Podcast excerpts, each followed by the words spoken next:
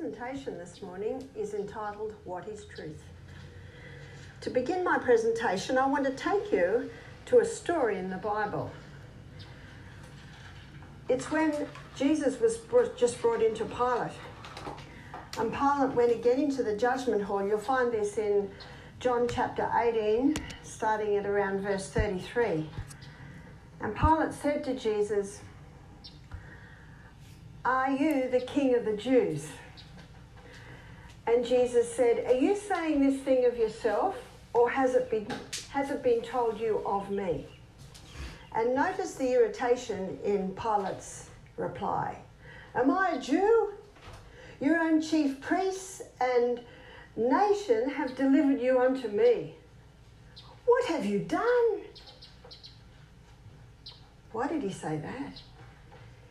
He's never seen a man like this in front of him before. This man had the bearing of a king.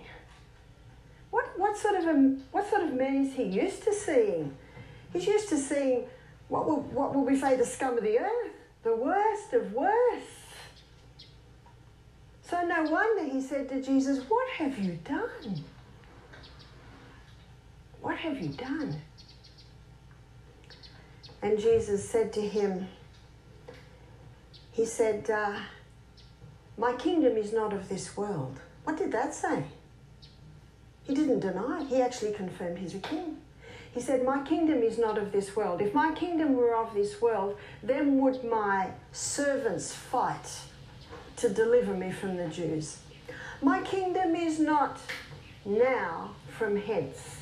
In other words, my kingdom is not now from here. My kingdom is not now. What does that imply? It once was. It will be again. And if you're a Bible student, you know that is to be true. My kingdom is not now from, from here. Pilate was immediately intrigued. So notice his next question Art thou a king? Then. Art thou a king? Then. Then meaning, so you're a king? because of what he's just said. He has not denied it. He said, Art thou a king then? Jesus answered, To this end I was born. Art thou a king then? He says, Thou sayest that I am a king. And look at what he says now, To this end I am, I was born. In other words, I am the king. Mm-hmm. Thou sayest, I am a king. To this end I was born. For this cause I came into the world, that I might bear witness of the truth. All who, all who are of the truth, hear my voice. Right at that point, and we can see by Herod's answer, right at that point, something was happening in his mind. It was a debate. it was a debate. He had the crowd clamoring and he had a king in front of him. He had a king. He knew he was a king before he opened his voice. He had the bearing of a king. So, what's the debate? He, he, he doesn't want to see this man crucified, but out there, what's happening? It's a, it's, it's a storm out there. It's very early in the morning. Jesus said, Thou sayest I am a king. To this end I was born. Can you imagine Pilate intrigued? For this cause I came into the world. More intrigue? And then he said, Everyone who is of the truth hears my voice. Pilate was turned because he knew that he was not. So he said, what is truth? Do you know what that answer tells you? He's turned. His, mo- his moment has gone. His moment has gone. He turned. But before he turned, he said something. Before he turned, he said something. And he said something that people are echoing all over the world today. And it is the title of my presentation this morning. Jesus said, Thou sayest, I am a king. To this end I was born. For this cause I came into the world, that I might bear witness of the truth. All who hear the truth who are of the truth hear my voice. Was he bearing witness to the truth right then? Absolutely. He had the bearing of a king.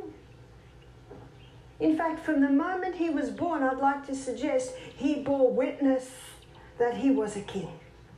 To this end I was born. For this cause I came into the world, that I might bear witness of the truth. All who hear my voice, sorry, all who are of the truth, hear my voice. And Pilate said, What is truth? And he turned away. What did he turn his back on? His eternal salvation. That's what he turned his back on, his eternal salvation. Right then, he had to weigh up a whole lot of things. And that's what, we're going to look at this morning. Where, where does this happen? Where is this weighing up of the pros and the cons?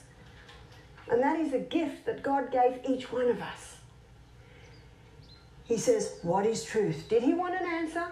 He already had the answer. He'd heard of Jesus, he'd heard of his dialogue in John chapter 14, where he said, I am the way, the truth, and the life. No man cometh unto the Father but by me. Maybe Pilate had heard even of the dialogue that he had with the Jews that believed on him. This is found in John chapter 8, starting at verse 31. And Jesus said to the Jews that believed on him, If you continue in my word, you shall be my disciples indeed, and ye shall know the truth, and the truth shall make you free. Often quoted, isn't it? You shall know the truth, and the truth shall make you free. Jesus, in his bearing and in his dialoguing, was offering Pilate life, eternal life. And what Pilate did, he was weighing this up, and the cost was too great for Pilate. The cost was too great. He knew that it would be political disaster to free Jesus. And if you know the dialogue later on, he said, I have the power to let you go. And Jesus said, You have no power. Because we know what was Jesus doing? He was fulfilling the prophecies. It had to happen. But, but Pilate could have been free. Yes, it would have been political disaster. Yes, he would have immediately lost his, his job, as we say in Australia. Possibly even killed himself. But if you know the history, he could barely live with himself after that, and he did end up taking his own life. Pilate said, What is truth? And he turned. He turned back out to the Jews and he said, I find no fault in him. Notice the next two words at all. At all, none. He could not. Let's go back to the Jews that believed on him. Jesus said, If you continue in my word, you shall, be, you shall be my disciples indeed, and you shall know the truth, and the truth shall make you free. He was offering Pilate freedom. You shall know the truth, and the truth shall make you free. And there was a debate going on in these Jews' mind. Look at their answer. We be Abraham's seed. Mm, right then, they, it, it was there. And what did they do? We be Abraham's seed, and never have been in bondage to any man. So how sayest thou, thou shalt be made free? Had they been in bondage? yes. We be Abraham's seed and have never been in bondage to any man. How sayest thou, thou shalt be made free? I love Jesus' answer. Jesus' answer is the answer of a king, the King of kings. You know what he does? He puts the axe at the root of the tree. He said, Whoever committeth sin is the servant of sin. What's that got to do with it? But our wonderful, merciful, loving Saviour, immediately, once he puts the axe at the root of the tree, his mercy brings in the solution. Mm-hmm. Whoever committeth sin is the servant of sin, but the servant abides not forever, but the Son abides forever. And if the Son shall make you free, you shall be free indeed. I know you be Abraham's seed, and yet you seek to kill me, because my word has no place in you. I speak the things which I have seen of my Father, and you do that which you have seen of your Father. And then further down in the dialogue, in, in verse 44, he, he, puts the, he puts the axe to the root of the tree again. He says, You are of your father the devil, and the lusts of the father you will do. He was a murderer from the beginning and abode not in the truth because there was no truth in him. When he speaketh a lie, he speaketh of his own because he is, the, he is a liar and he is the father of lies. But what he does is something far more effective than a lie. And we go over to another debate. And we go to Revelation chapter 12, verse 7. And this gives us another insight into the debate, the great controversy that's been on this planet since time dot, since creation, actually before creation. And this gives a little insight before even creation.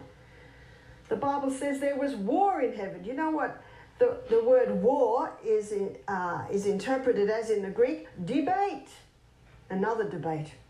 We've just looked at one debate that Pilate was having in his mind. We just looked at another debate that the Jews that believed on Jesus was having in their mind. Let's look at the original debate. This is the first war.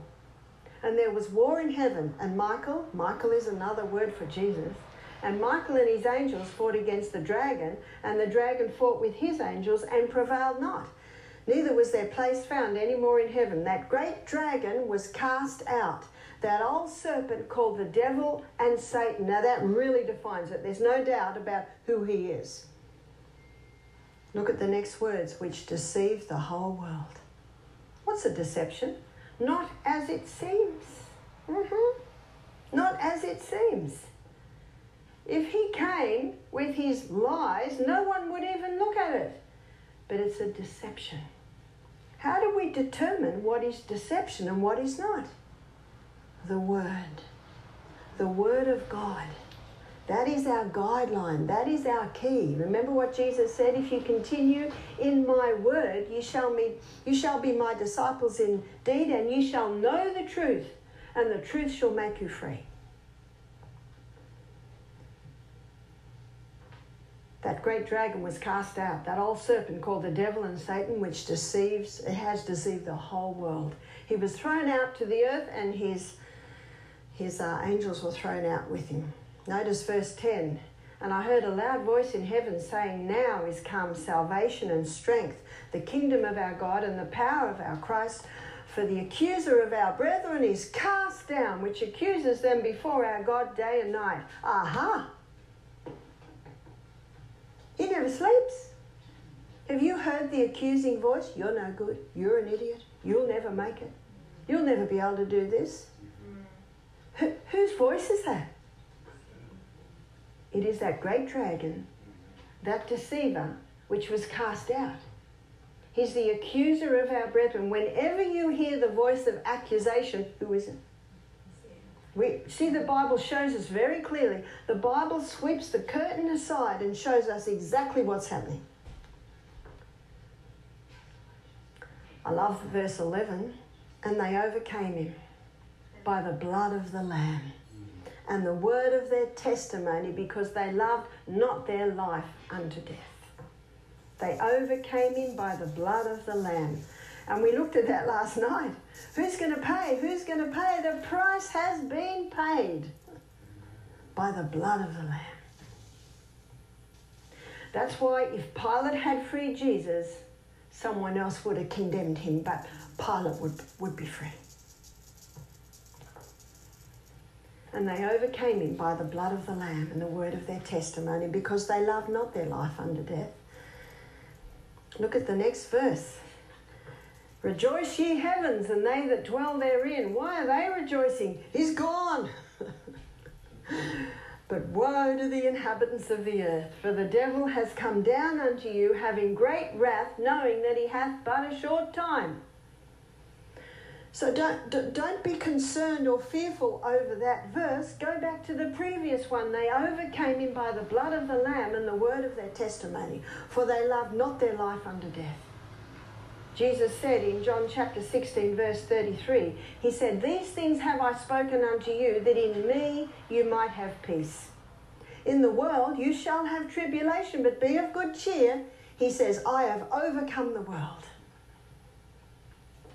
by his death. He has paid the price. By his death, he is victor. We're on the winning side. One of the devil's most successful deceptions is that he does not exist. Mm-hmm. We need to know the enemy. If you don't know his tactics, you can be easily overcome easily overcome. So we've just looked at three different debates Pilate's debate, and we saw his intrigue. Art thou a king then? Thou sayest, I am a king, and to this end I was born. You see what Jesus did? He opened to him a glimpse of heaven.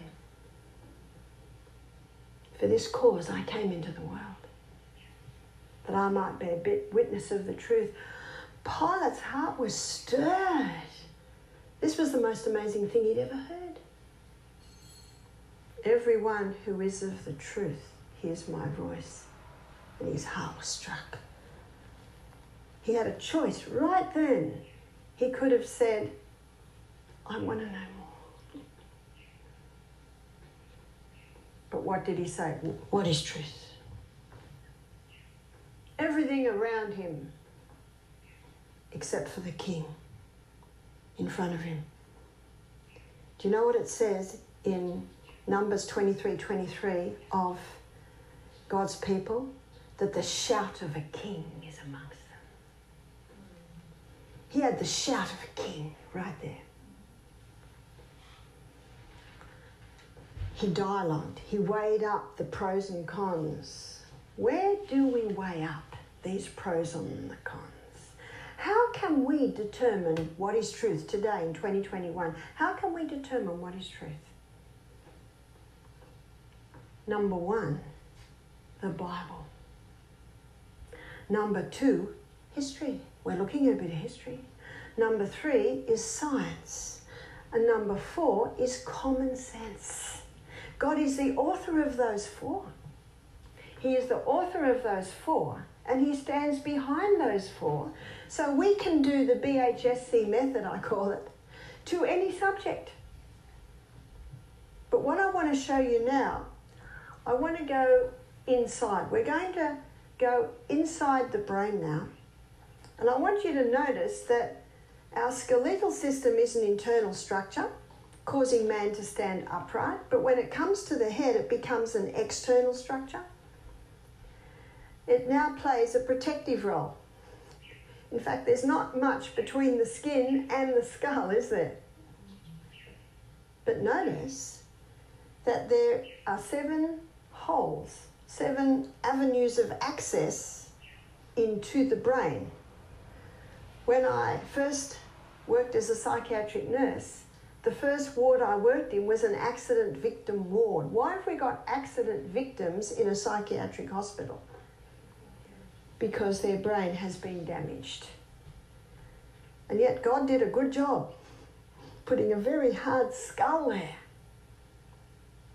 And yes, it is true, it is such a strong skull that if he's hit very badly and there is a dent there, it can certainly damage. And we've got that wonderful story that my grandchildren love David and Goliath. this young boy taking on Goliath ran down and took five stones. Goliath, when he saw David, he was angry that they'd sent this young boy, this young strapling. And in his anger, you know what he did? Pushed his helmet back. And the stone went there. And when it went there, it embedded into his skull because if you know the story, David, he'd already killed a lion with his sling. He'd already killed a bear with his sling, looking after his sheep. God was preparing him. The whole of the Israelite army was afraid. But this young boy, why wasn't he afraid? Because he had surrendered his whole life to God. And God gave him the ability not to be afraid. And it's beautiful what he says to Goliath. He says, You come to me with a sword and a shield, but I come to you in the name of the Lord God of hosts. Mm-hmm. But isn't it interesting? If Goliath hadn't got angry, he wouldn't have pushed his helmet back. And there wouldn't have been a little spot for that stone to go to. What did the stone hit? Let me show you what it hit. Here is the brain from side on. Here is the brain from top down. And if you look at the brain, it's, it's almost like a walnut. And the two lobes at the front is called the prefrontal cortex.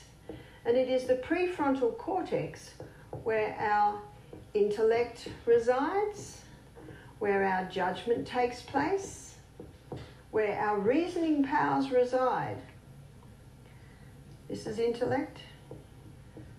Can you see what's happening in the prefrontal cortex? This is where our debates happen. This is where judgment takes place. This is where our reasoning powers reside. But it is the fourth function of the prefrontal cortex that determines our destiny. In fact, it was this final one that determined the Jews that believed on Jesus, their testimony, that determined Pilate's testimony. Well, his testimony proved his destiny. It is the will. And the will is the governing power in the nature of man. It is the power of decision or of choice. See, here's the debate. There's the debate. God gave us a wonderful gift when He gave us the gift of choice. He did not want robots to serve Him, He wanted people to serve Him because they choose to serve Him.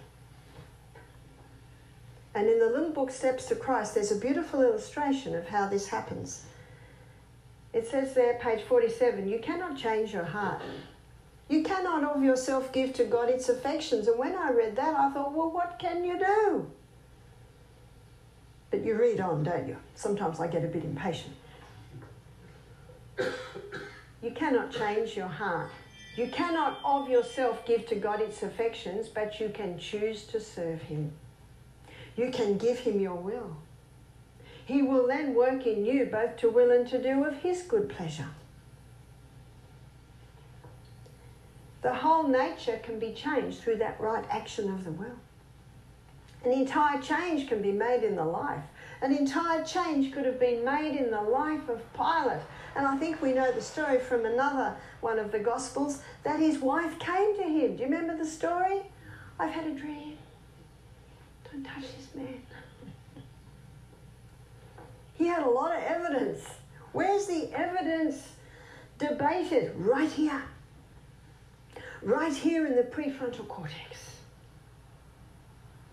Jesus was pleading with him, the Holy Spirit was pleading with him. In the Proverbs, it says, My son, give me thine heart. When you give your heart, what are you giving? You're giving your will. And there was a lovely verse that um, that Jeffrey quoted last night. Ye shall find me when you search for me with all your heart. Mm-hmm. No, nothing, nothing back. That's that hymn saying, nothing between my soul and the Saviour. Nothing. Nothing. Yes, we must count the cost.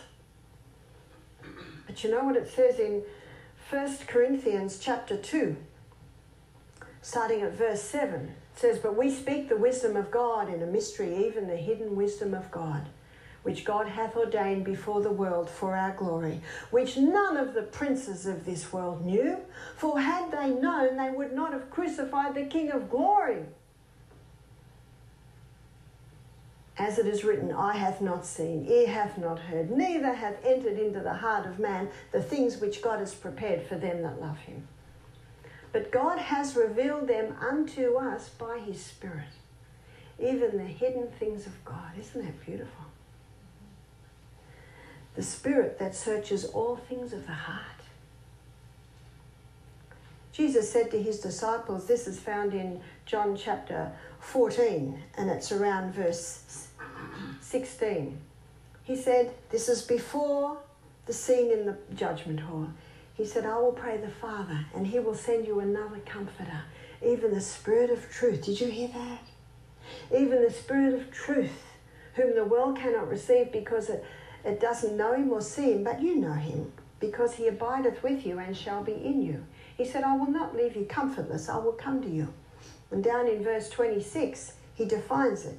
He says, But the Comforter, which is the Holy Ghost, whom the Father will send in my name, he will teach you all things and bring all things into your remembrance, whatsoever things I have spoken unto you. Peace I leave with you. Why? What's the peace? The peace is the fact that He's given us a comforter.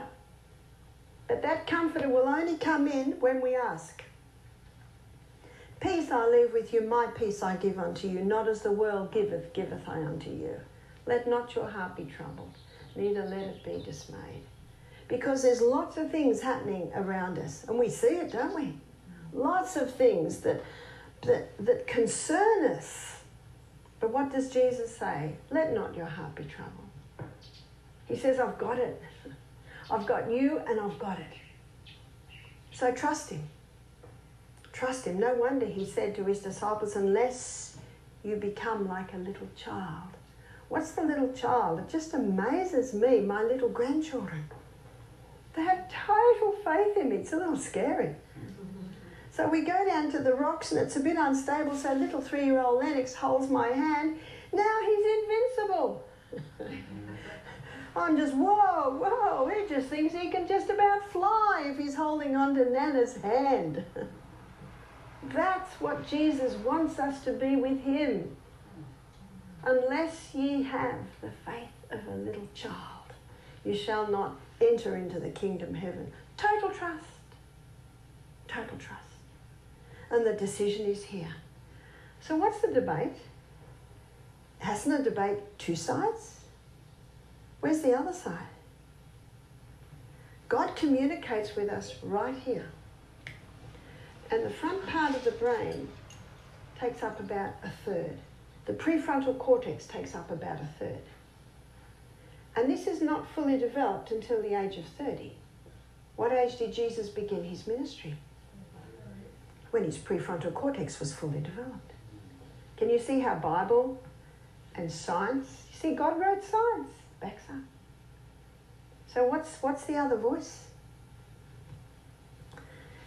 We've got something else in our brain. Well, we've got a lot of things in our brain, but we're going to look at this. It's called the limbic system. And the limbic system is the emotional brain. Aha.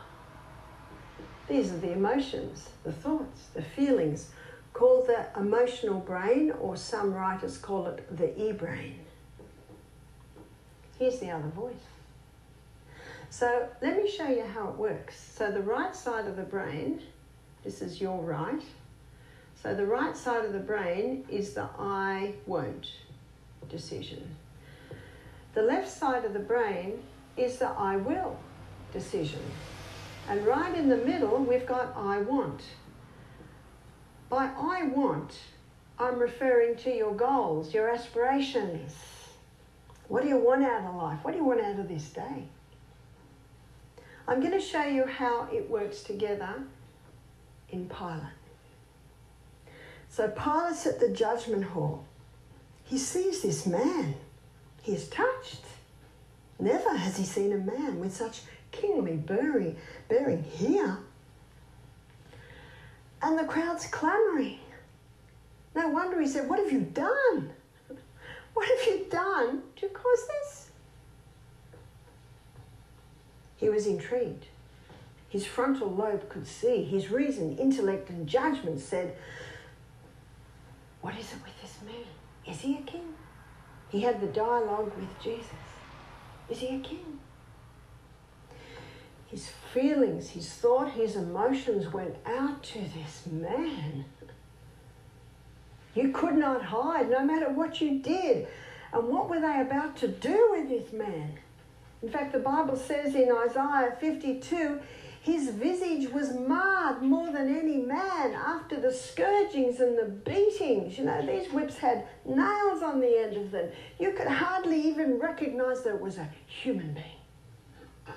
His visage was marred more than any man. You think you got it tough? Read of Jesus' last 24 hours. We, we haven't got it tough. and no wonder the Bible says He knows the way that we take. He knows. Tempted in all points, like as we are. He knows. That's why you can go to Him. That's why the Bible says, let us come boldly to the throne of grace. Because we have a high priest who knows. Even then, he had the bearing of a king. Of a king. What did the centurion say? Truly, this was the Son of God. He saw the king. He saw the king.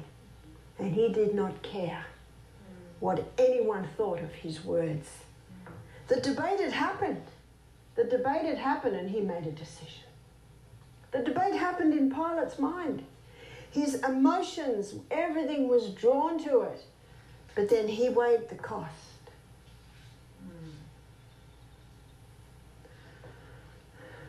I won't free him. I will deliver him because I want to stay ruler. Huh? Jesus gave us the ability. That's why no matter what decision people make, I respect. Because it's our God given right. Is that right? Our God given right to choose. Mm-hmm. My husband was at a freedom march in Sydney yesterday. He said, We marched down the, the, the street, and when he looked back, he could not see the end of the crowd. oh, please, fight for your freedoms. Hmm? It's our God given right to have this freedom.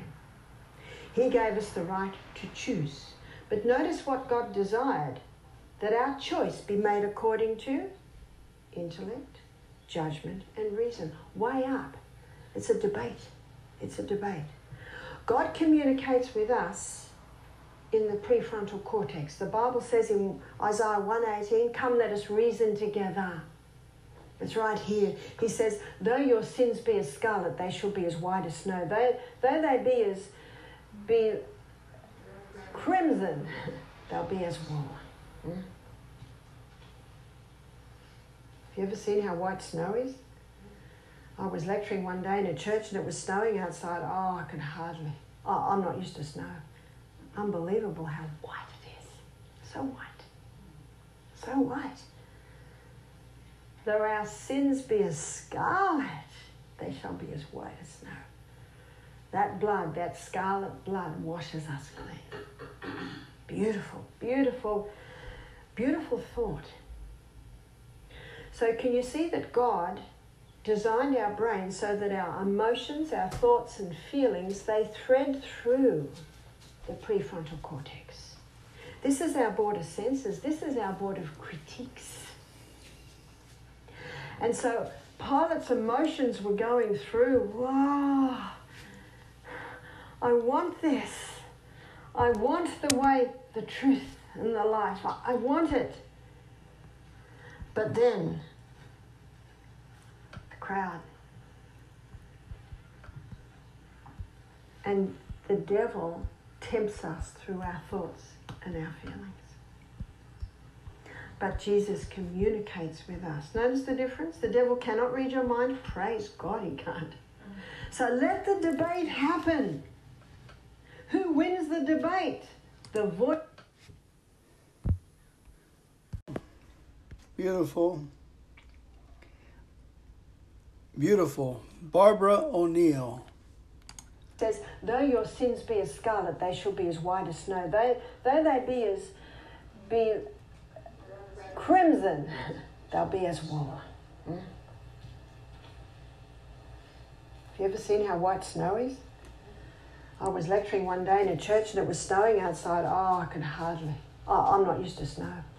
Unbelievable how white it is. So white. So white.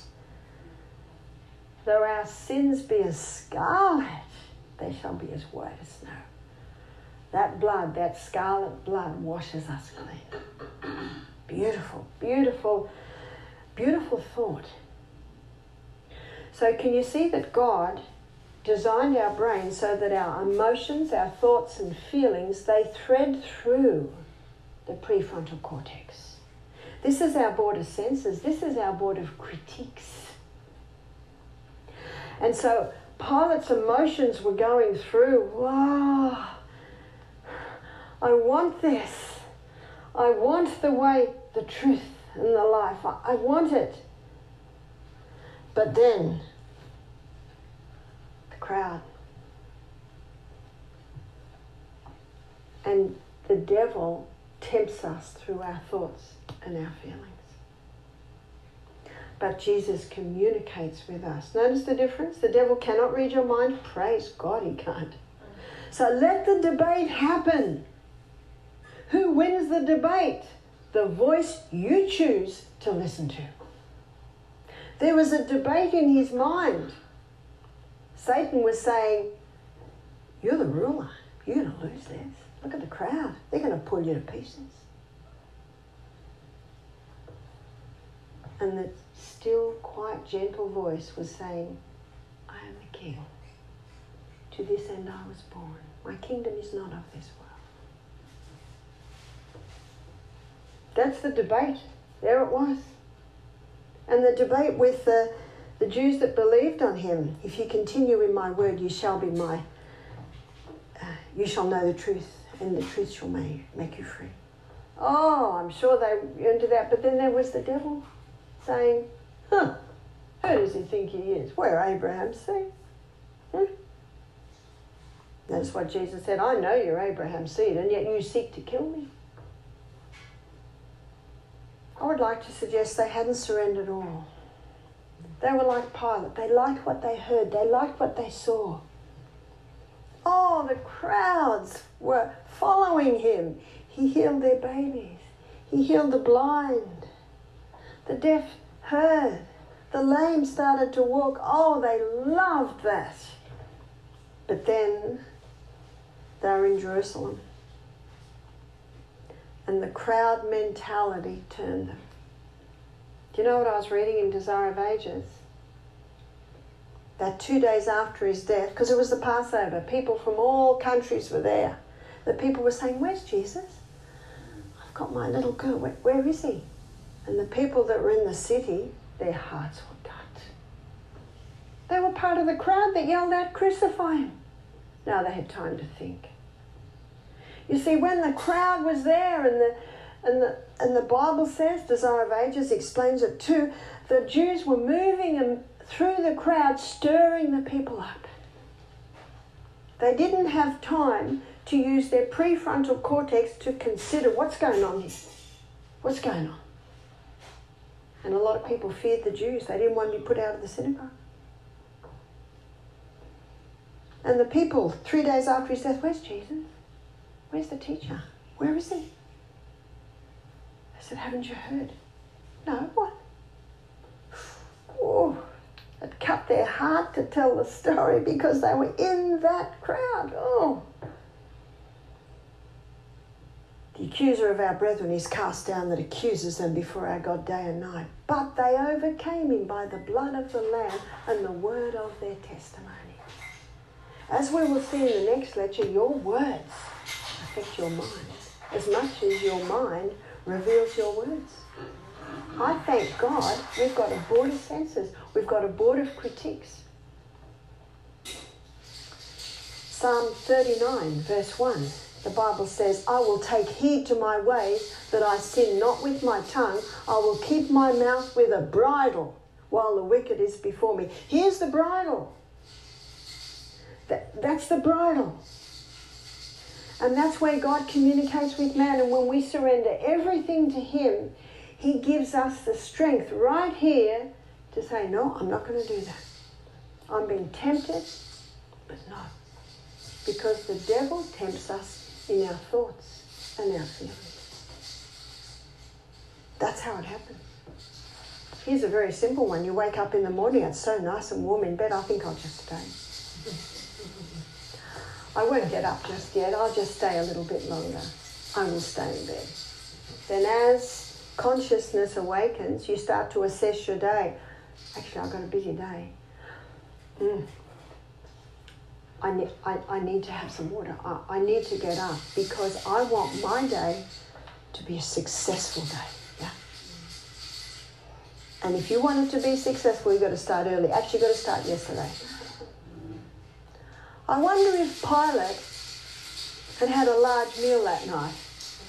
I wonder if he'd drunk very well of the wine at the table. I wonder if he'd gone to bed late. Can you see how the eight laws of health, when kept, boost prefrontal cortex function? The eight laws of health, when broken, compromise it. He already had a compromised prefrontal cortex when he was called early to the judgment hall. And you see by his dialogue, he was a bit annoyed. Am I a Jew? How do I know what you are? Am I a Jew? Your own nation, your own chief priests have delivered you to me. What have you done? Hmm? What have you done?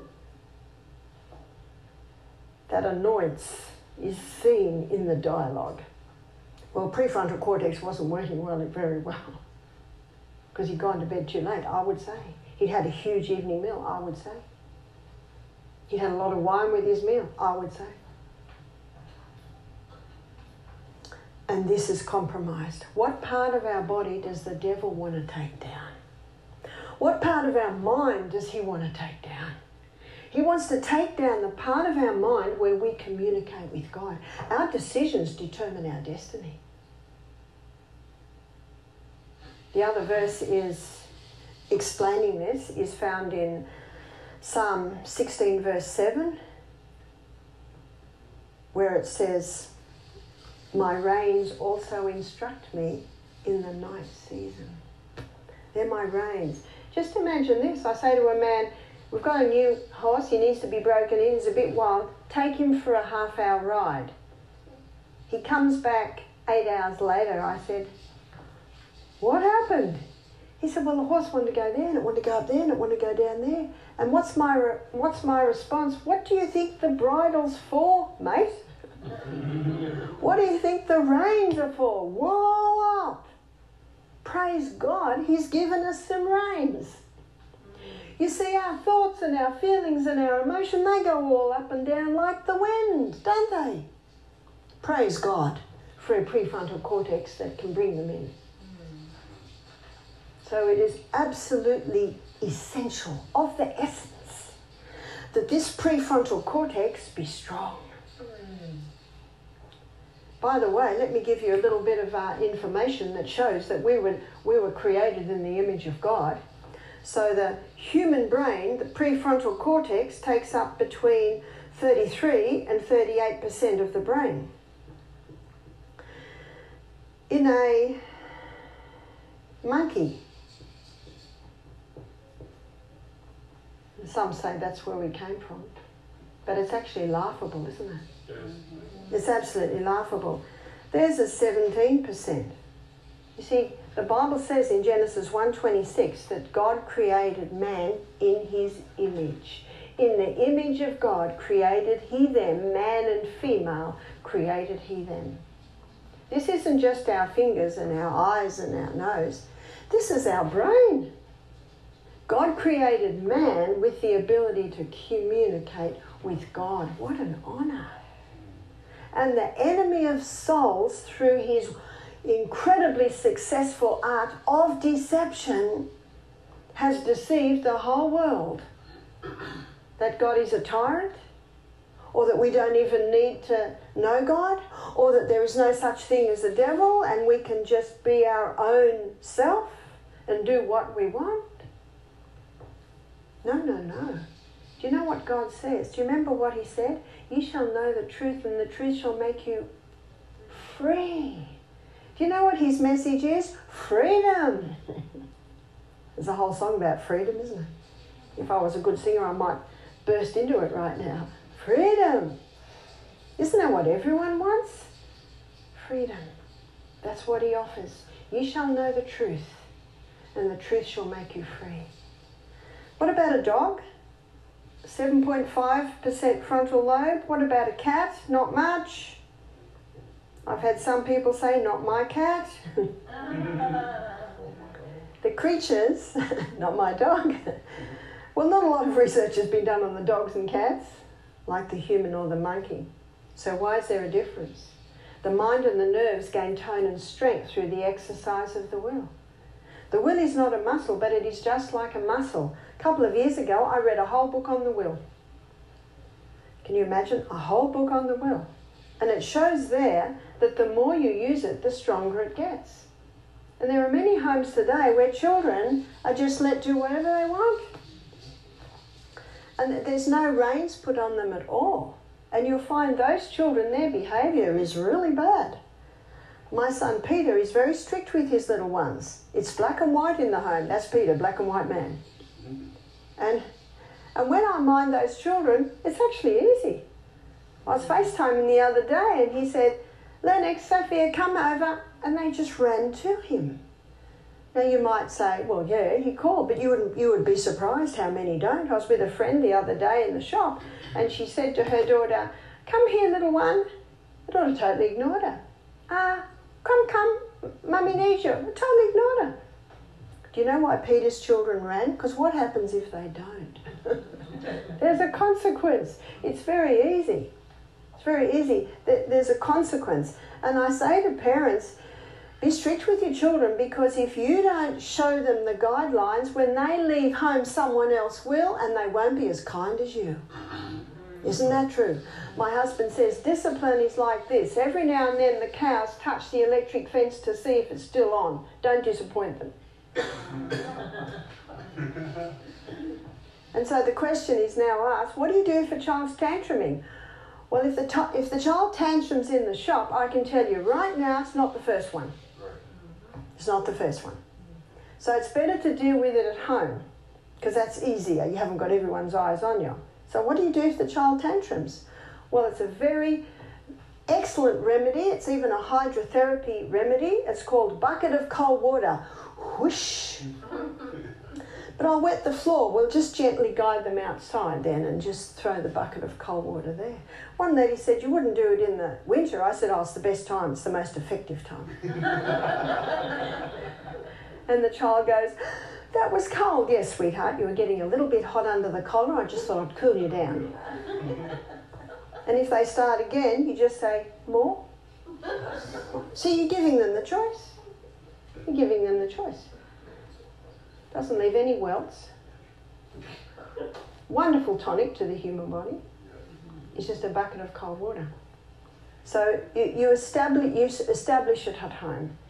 See, our, our role as adults is to, can't do that at the school? no.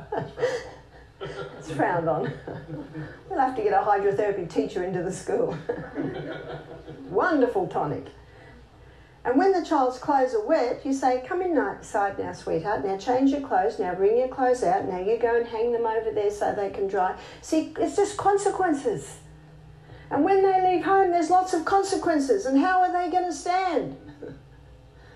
but if in the home there are consequences to every action, the parent should never get angry. Remember what happened to. Uh, to um, and it's a good to read the children that story. Look what happened when Goliath got angry. Pushed his helmet off. The stone went right into there. Tell you when that goes, the human body can't function anymore. So anger. I taught my children this proverb. It's Proverbs 16 verse 32. He that is slow to anger is better than the mighty, and he that ruleth his spirit than he that taketh a city. Mm-hmm. You see, anger is an emotion. And the prefrontal cortex quickly says, ah, no, no, no. You see, the, the prefrontal cortex is not fully developed till the age of 30. That's why adults should be guiding the children in the right way. It's just cause and effect. There's an excellent book called Have a New Kid by Friday by Keith Leman, and the whole book is just about cause and effect. He says B never happens till A happens. It's just cause and effect. And in homes today, there's just an easy way to do it. It's called the iPad. You can have five minutes on the iPad if your room is clean and the dishwasher's empty and, and all your clothes are folded up. Do your children know how to fold their clothes? Don't, don't send them from the home useless because the workforce is suffering because useless teenagers are hitting the workforce. I don't want to fold my clothes. Okay. There's no, no, no iPad. Sorry. But I want it. We've just lost it for two weeks now. If there's any more, I've just lost it for three weeks. Sorry, sweetheart, I love you too much. Do you see that big smile like an idiot? I just love you too much.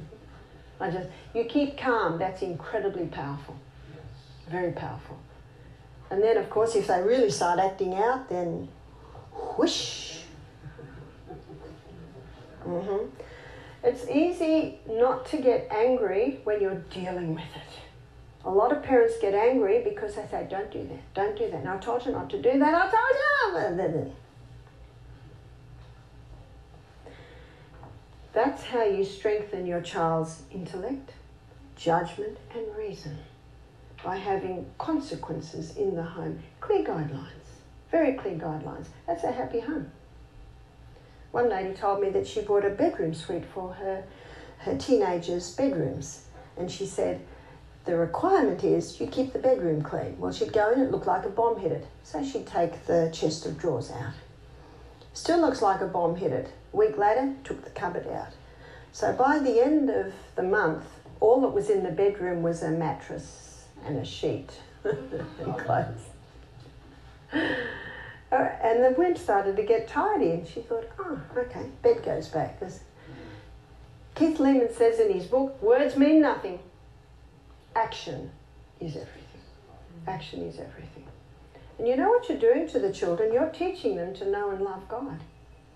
You're teaching them to strengthen their prefrontal cortex. The best thing you can teach a child is self control. This is where self control happens. I've met some 20 year olds, and you would think the prefrontal cortex was fully developed because they're making such good decisions. I've met some 40 year olds, and I don't know if it's ever going to develop. But I thank God that every day is a new day. And I read this in the Wayside Chapel. It's a chapel right in King's Cross, which is like the red light area in Sydney. And it said on the wall, Today is the first day of the rest of your life. Today you can make that decision to serve, to love, and to know God. But let's have a look at what the great deceiver's doing. Let's have a little window into how he's taking this down pure air. Students, do you remember how much energy the cells are getting when it's got oxygen? 36, that's right. And you've got one trillion nerve cells in your brain, and in every nerve cell, there are those little energy cycles. So if you're breathing bad air, if your pillow's mouldy, you don't open your windows while you sleep, underneath your bed hasn't been vacuumed for a month, the mattress is stale, your blankets, your quilt hasn't been aired for years. You're not breathing in fresh air through the night. We should leap out of bed in the morning. Did you hear that? Whether you're 9 or 90. If you don't, you've got to put the detective hat on and find out why. And remember, our yardstick is these eight laws. Bad air compromises the prefrontal cortex because it's made up of nerve cells which have energy cycles in them. Sunshine, the ultraviolet rays from the sun go through neurochemical pathways and hit the pineal gland and boost your melatonin, ability to sleep, boost your serotonin, your mood hormone. Our body needs sunshine, our brain needs sunshine, and it gets it through the eyes. Don't look at the sun except early morning, late afternoon. Temperance. We looked at this list the other day. We looked at sugar. How does sugar affect the brain? To understand how sugar affects the brain, we need to know that the brain consumes 15 times the fuel of any other cell. And the brain can only hold a two minute supply. Have you noticed when someone puts on a lot of weight, their head doesn't get bigger? That's because they've got a skull. so the brain can only hold a two minute supply of fuel. And we looked at that, that the fat stores are the fuel stores. The muscle cell has that glycogen, that quick release glucose store, but the muscle cells, not the brain cells. Your liver has a little bit that it can send to the brain. Our brain loves what we had for breakfast this morning. We had a variety of fruits. We had quinoa. We had some stewed apple on that. We had some coconut cream, chia seed, ground flax, pear cream with Brazil nuts. And then second course, a little bit more quinoa with black-eyed beans. That meal was high in fibre, generous amounts of proteins and healthy fats. And you know what it's giving our brain cells? A steady, consistent, sure delivery of fuel. So those brain cells are working well. The problem is with sugar, cereals, takes you up quickly and then drops you quickly.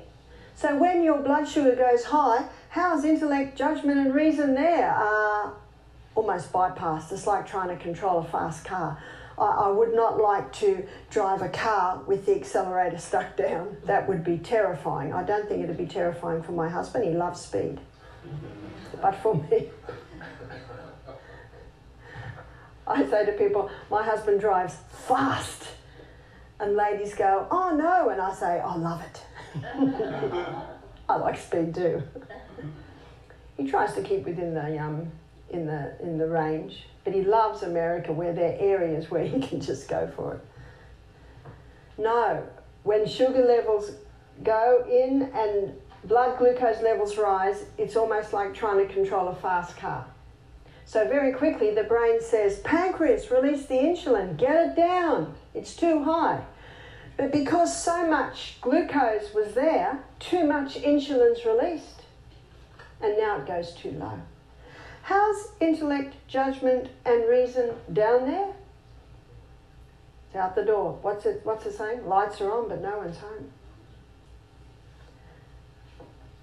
How long does it take before prefrontal cortex isn't working?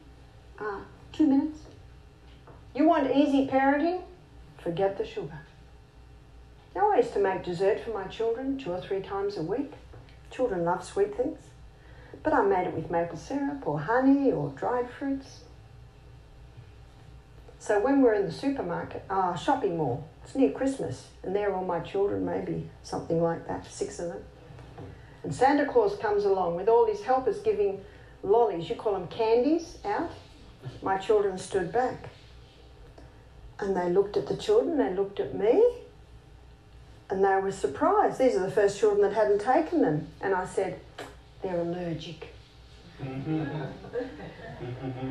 and Santa and his helpers went, oh. And my kids went, yeah. they were not interested because they were so comfortably satisfied. And I think you'll agree with me. I'm feeling comfortably satisfied. I have no desire. There are fig trees out there and they're not ready yet. But if someone brought in some figs, and I love figs, I'm sorry, but I, I'm so comfortably satisfied. The thought of more food is not pleasant to me, much as I love the figs. We'll wait till the next meal. This explains why so many people are eating all day long. They're not eating food that comfortably satisfied them. They're not eating generous fibre, proteins, and fats. They're on the high carb diet, which is going up, down, up, down. So they're wanting to eat all day long. And you saw yesterday, if you put food into your stomach when the previous meal hasn't been digested, it causes a bit of a war in there and digest, well, the outlet has to stop till the new food's broken down. So the old food or the last meal starts to ferment. How many people have bloating? indigestion because they're not looking after the stomach. We should show great respect to these delicate organs of digestion. Not far, in fact, almost equal with the sugar is the hybridized wheat of today. We looked at that earlier in the week, how it created a starch structure that gets the blood sugar level up even higher than refined sugar. And there are a few books that talk about the link between wheat and mental illness. In other words, this has been compromised. Uh, Grain Brain by Dr. David Perlmutter, he's a neurologist. Wheat Belly by Dr. William Davis.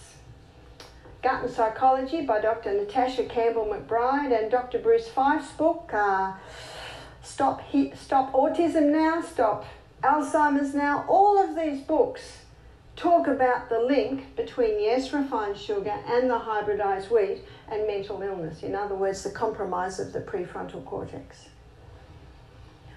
Caffeine. How does caffeine affect prefrontal cortex? It directly affects prefrontal cortex. Let me show you how. Here's the nerve cell. And remember, the nerve cell is not like any other cell. The nerve cell communicates with the next nerve cell via little chemical messengers. They're the receiving stations. This is the arm that comes out. This is the axon. These are the little filaments at the end of the arm. And they're the boutons here is the next nerve cell, and these are the receiving stations. So what happens is the neurotransmitters or little chemical messengers come in. They're encapsulated in the inside of the cell. That little capsule is sent down the arm into the little boutons and it's released out to the next one. It is estimated that one nerve cell can communicate with 20,000 other nerve cells. That's incredible. And those little neurotransmitters, they can be traveling anywhere between 2 and 200 miles an hour. In a crisis, it can be that. I'm going to tell you of a bit of a crisis that I experienced a little while ago, and it was at another health retreat, and it was a few years ago. And we were having lunch in this house, and here's the road, and then we got a message that in this tree was a bear. No, I'm an Aussie. In fact, sorry, the tree's upside down. I'm going to do it right. Trees go up. That's right. Here's the tree. Sorry, I'm not a great drawer. There was a bear in the tree. Here's the bear. The bear was about as tall as me, but probably twice as wide. So we were having lunch. So we finished lunch and we came down. It's a five minute walk down here to where the the bear was. And there were cars. That's a car. Sorry, I just won't even try. I'll just tell you. There's a car. There's and there's what you call you call it a truck. Is that right? The it's got a tray on the back of it. And there are quite a few people around here looking up at the bear, taking photos, but we couldn't get a very good look at it. So one young man threw a couple of pebbles up. And it must have got in a tender spot because we heard a roar and it started to move. Well, did we run? we ran very fast because I hear that they do run fast and they they can hurt you. Immediately when that happened, this is what happened to our neurotransmitters. Adenosine, which acts like the brakes in the body, adenosine levels dropped because in a crisis you don't want any brakes. You want to do the run or the climb or the fight of your life. Your life's dependent on your movement. The other one is acetylcholine. And acetylcholine is the neurotransmitter that directly affects prefrontal cortex function. And it rises in a crisis. No wonder. I want my intellect, judgment, and reason to be working very quickly. So I turn around, what am I going to do? Ah, I don't have time to run to the house. Ah, oh, Michael's just driven up in a car. I'll jump in that car. Can you see what's happening? Your, your uh, intellect, reason, and judgment are working very quickly because you've got to move and you've got to move fast. The other neurotransmitter is dopamine. And dopamine is a neurotransmitter that is your pursuit of reward, your pursuit of escape, your pursuit of happiness hormone.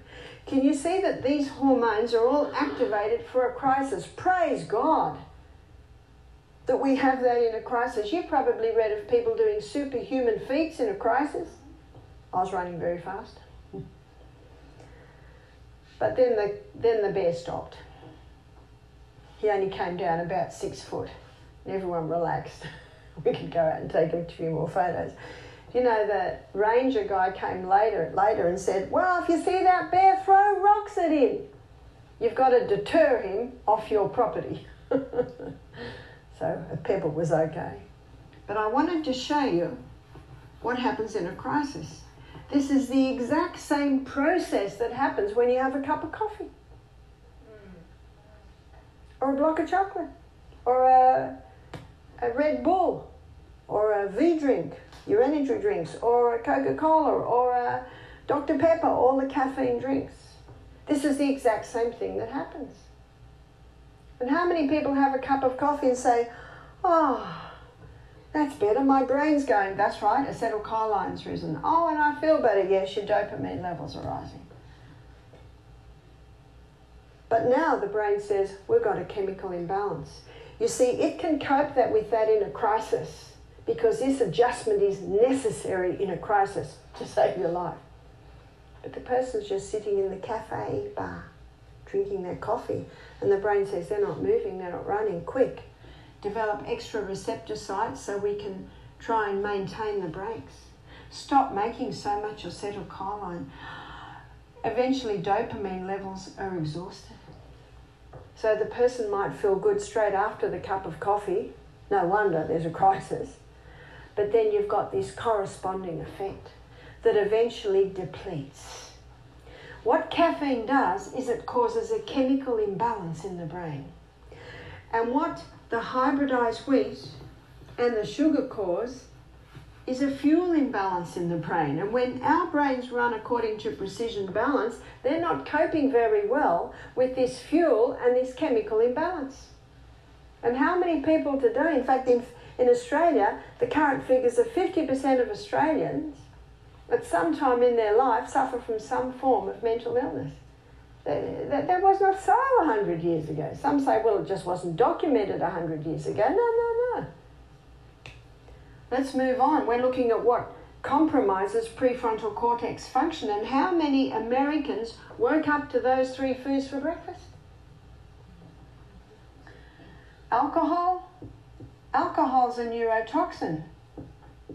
And the Australian Health Department have stated there is no safe dose of alcohol. It's a neurotoxin. It kills brain cells, and the brain cells we have now, we've got for life. Look after them. Let me tell you about um, a man that came to our health retreat. He said, I'm uh, 70. He said, My sons are in their 40s, going into 50s. He said, I'm, I'm a businessman, I own my own business. He said, and I wanted to mentor my boys into the business.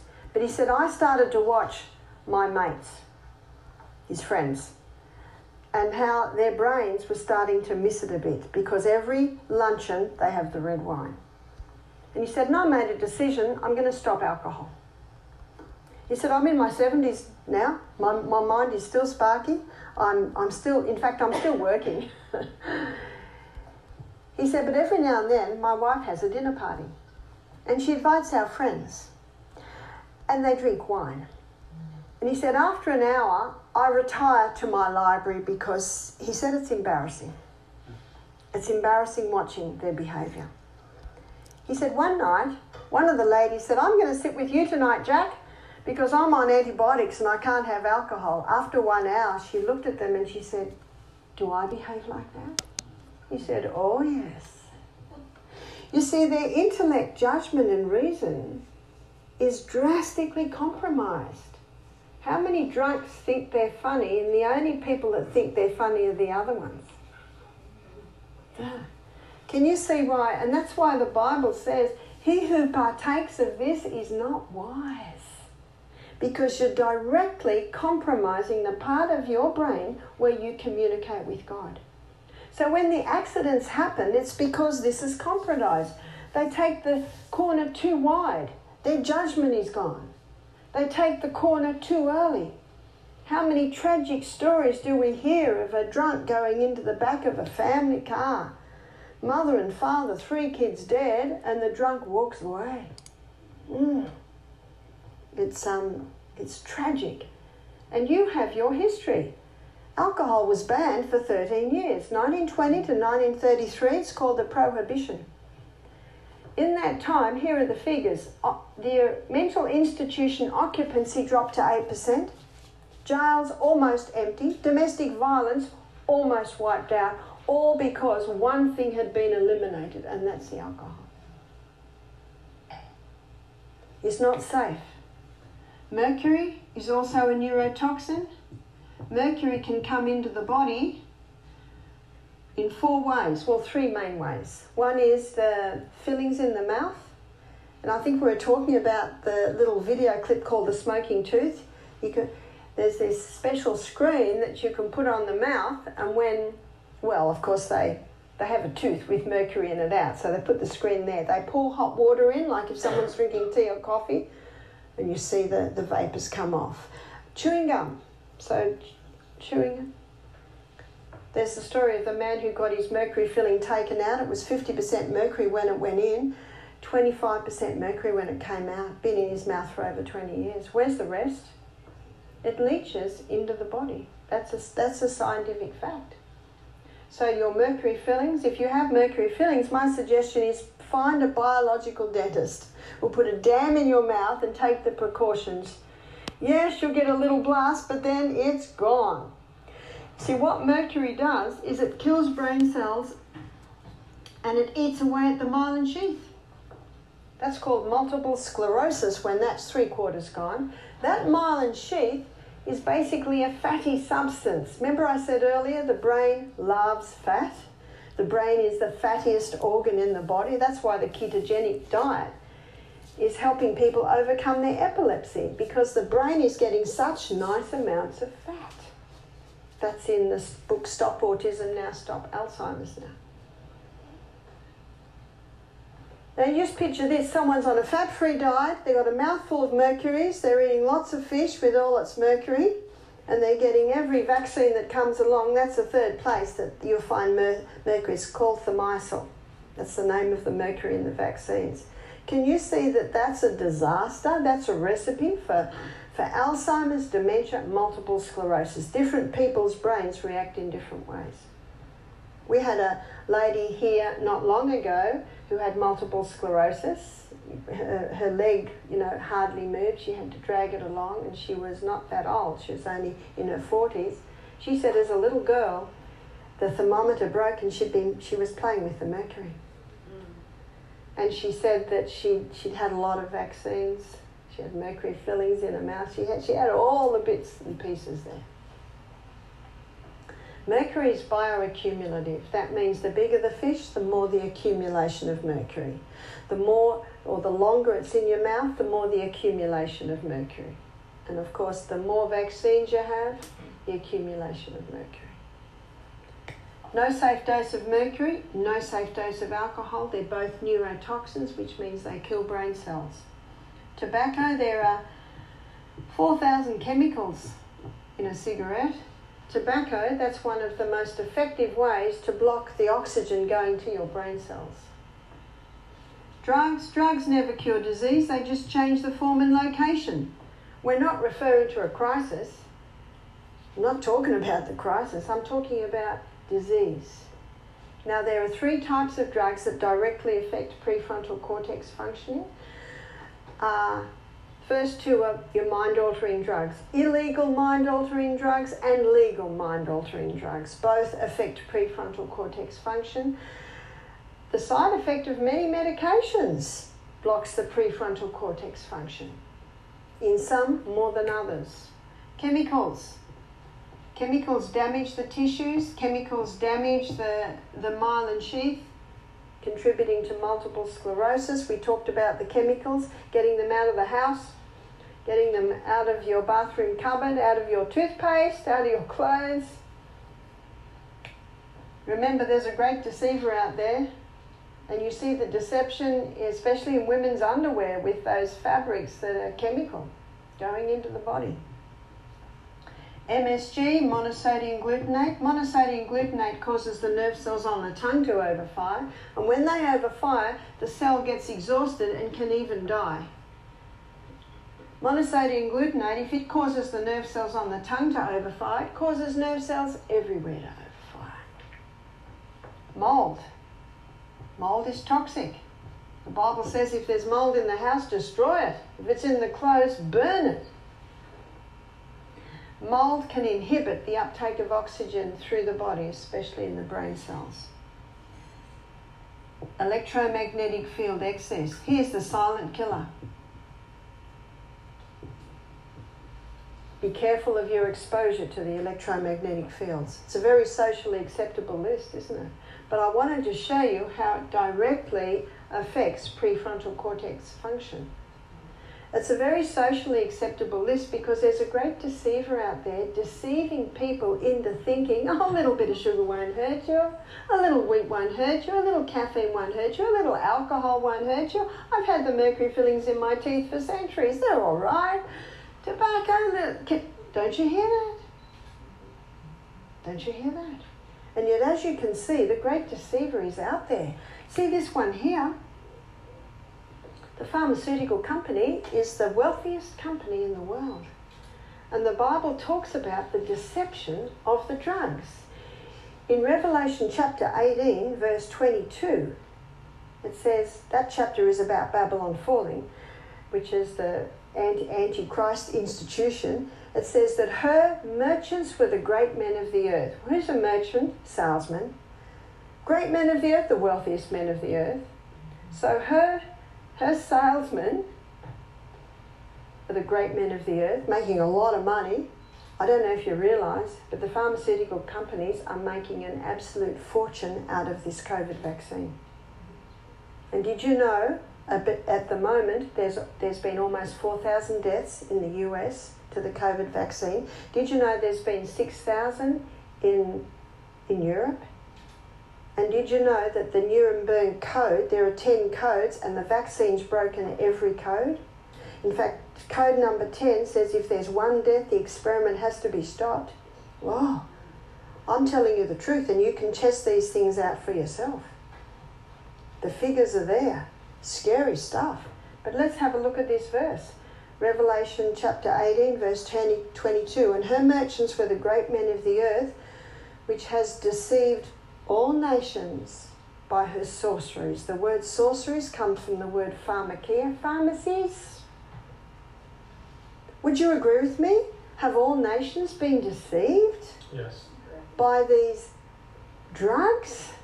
By these vaccines? This is the most dangerous vaccine that has ever been given to people because it can, it can actually dive into your DNA maybe my life will be threatened. Maybe I won't be alive much, much longer when this hits YouTube.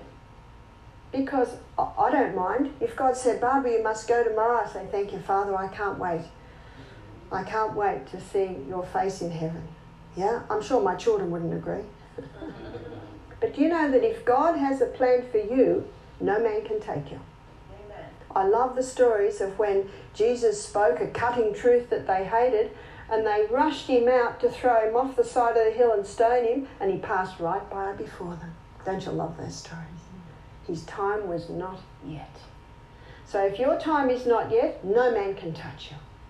If it is your time, praise God.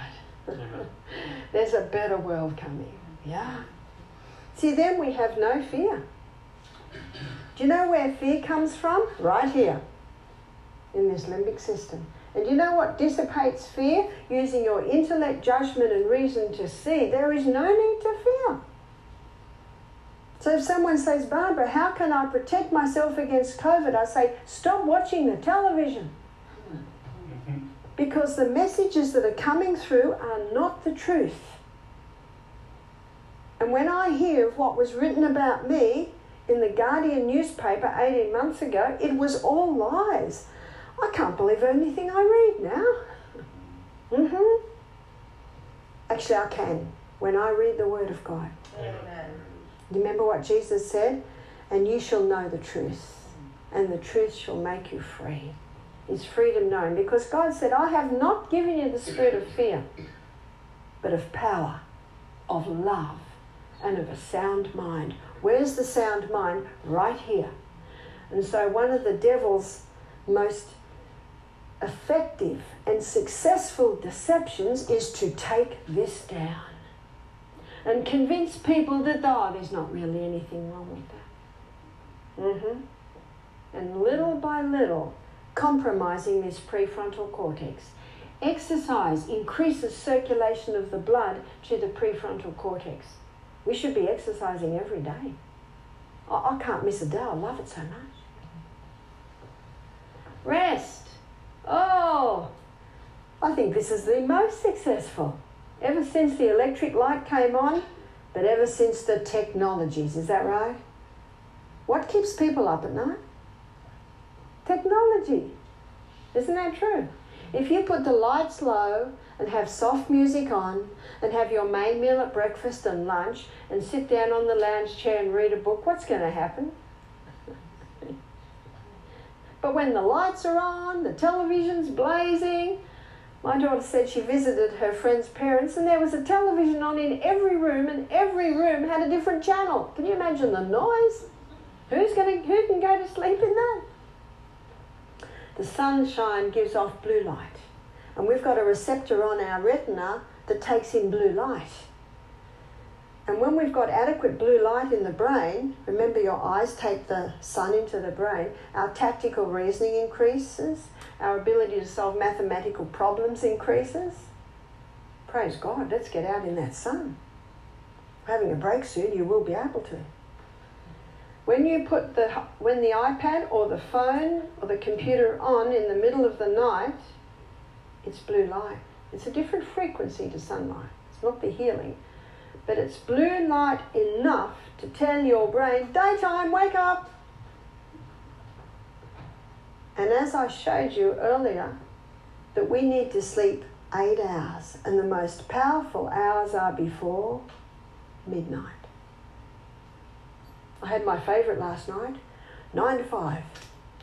Actually, I got a little bit more, nine to five thirty. Someone said, "Do you work, do you use an alarm clock?"